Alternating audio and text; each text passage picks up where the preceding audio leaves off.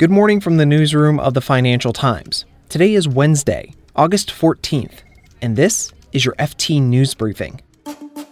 Investors were relieved on Tuesday after the Trump administration said it would delay some additional tariffs on Chinese imports. Violence continued yesterday between anti government protesters and Hong Kong police. The long awaited CBS Viacom deal has been struck, and Facebook shuts down the human review of audio chats. Plus, the FT's Tim Bradshaw and I talk about SoftBank's Second Vision Fund and how the Japanese group is looking to create what it's calling an ecosystem of companies. I'm Marc Filippino, and here's the news you need to start your day. Yesterday, news that the Trump administration was going to delay some additional tariffs on Chinese imports alleviated a good share of the market jitters of the past few days. The S&P 500 closed up nearly 1.5% on Tuesday, with tech and financial shares among the biggest winners. And the safe haven assets of US government debt, gold, and the Japanese yen sold off. Plus, China's renminbi rallied more than 1% against the dollar. Washington is planning to impose another 10% of tariffs on about $300 billion worth of Chinese imports. But U.S. Trade Representative Robert Lighthizer said that tariffs on items such as mobile phones, laptops, and video game consoles won't go into effect until December 15th. The move gave an immediate boost to shares in U.S. retailers. The prospect of increased tariffs had forced some outlets to consider whether to raise consumer prices or to take a hit on margins. Other tariffs will be removed from the list entirely on quote, health, safety, national security, and other factors.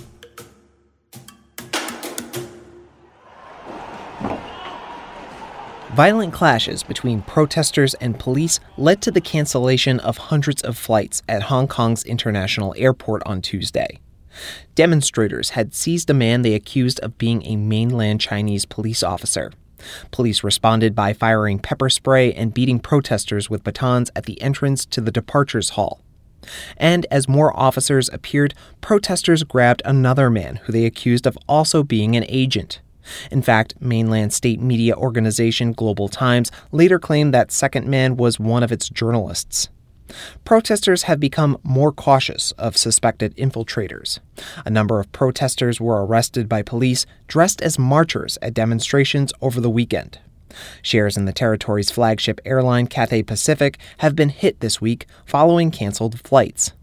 It's also facing pressure from China because some of its staff have been connected to the demonstrations. Beijing has also stepped up its threats against the protesters, saying they are showing, quote, signs of terrorism. If Beijing intervenes, analysts say it could be the end of the one country, two systems model. 14 years ago, media magnate Sumner Redstone decided to break up Viacom and CBS, convinced that this would unlock untapped value in Viacom, which he founded. Viacom was airing some of TV's most popular shows, while CBS was considered a drag on the overall company. Now, with a deal years in the making, complete with family feuds and the fall of CBS's Les Moonves, both companies have agreed to reconvene in an all stock merger. The Redstone family controls both through an investment vehicle. In light of mega mergers such as Disney with Fox and AT&T with Time Warner, the deal between CBS and Viacom seemed, quote, a logical move, according to people close to the board. CBS and Viacom are looking to compete in an entertainment industry that has been upended by Netflix. The name of the new group will be Viacom CBS, it's expected to bring in a combined annual revenue of more than $28 billion. Shari Redstone, Mr. Redstone's daughter and heir to the family business, will serve as chair of the newly formed company's board. And Facebook says it's stopping the human review of recorded voice messages.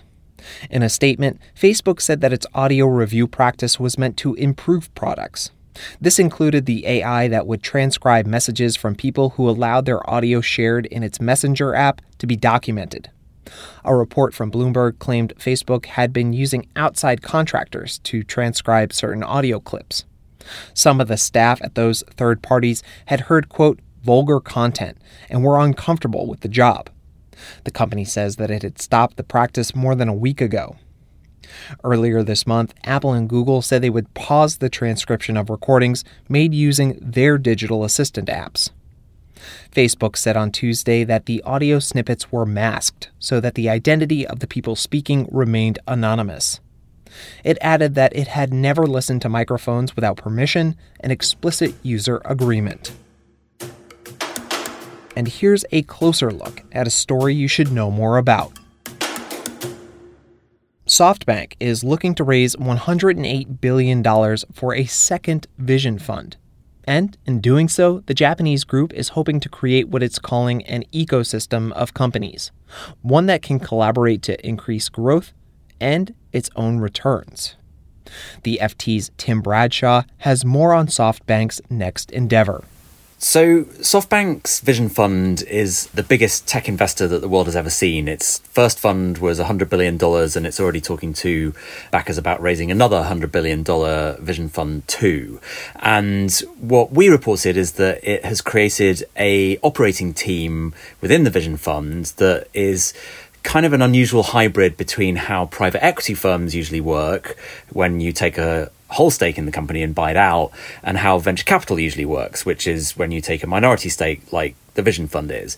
And so you have dozens of SoftBank Vision Fund employees who are working with the different portfolio companies, which range from Uber and DoorDash to self driving cars and AI and a bunch of other e commerce companies they are there to help them get ready to go public. They're there to try and make them work better together. So, DoorDash might deliver groceries that are grown in the indoor farm that's run by Plenty, which is a startup in South San Francisco that's raised money from SoftBank.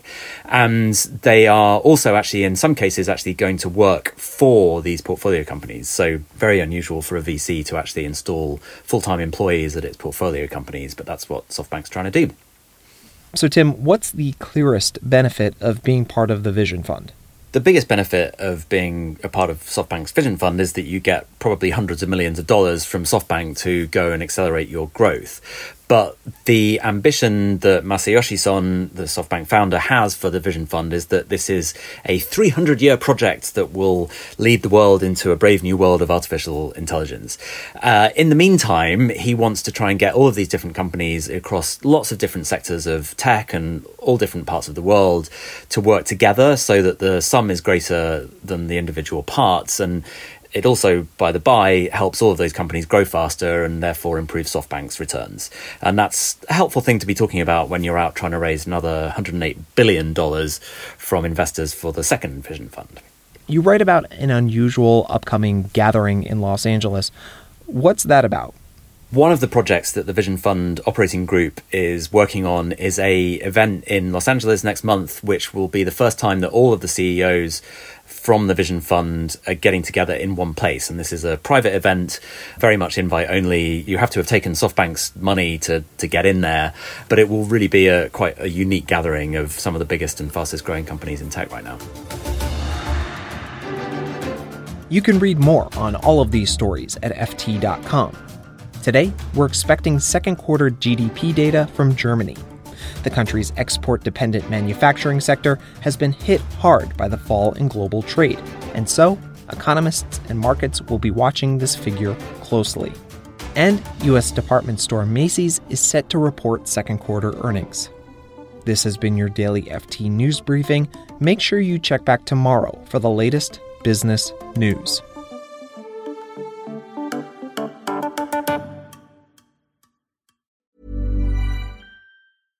Hi, this is Matt and Sean from Two Black Guys with Good Credit. If you own or operate a business, whether it's a local operation or a global corporation,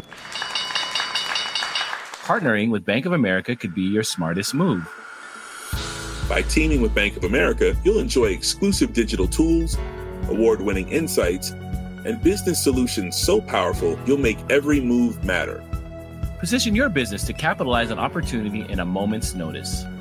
Visit bankofamerica.com slash banking for business to learn more. What would you like the power to do? Bank of America, N.A., copyright 2024. Even when we're on a budget, we still deserve nice things. Quince is a place to scoop up stunning high-end goods for 50 to 80% less than similar brands.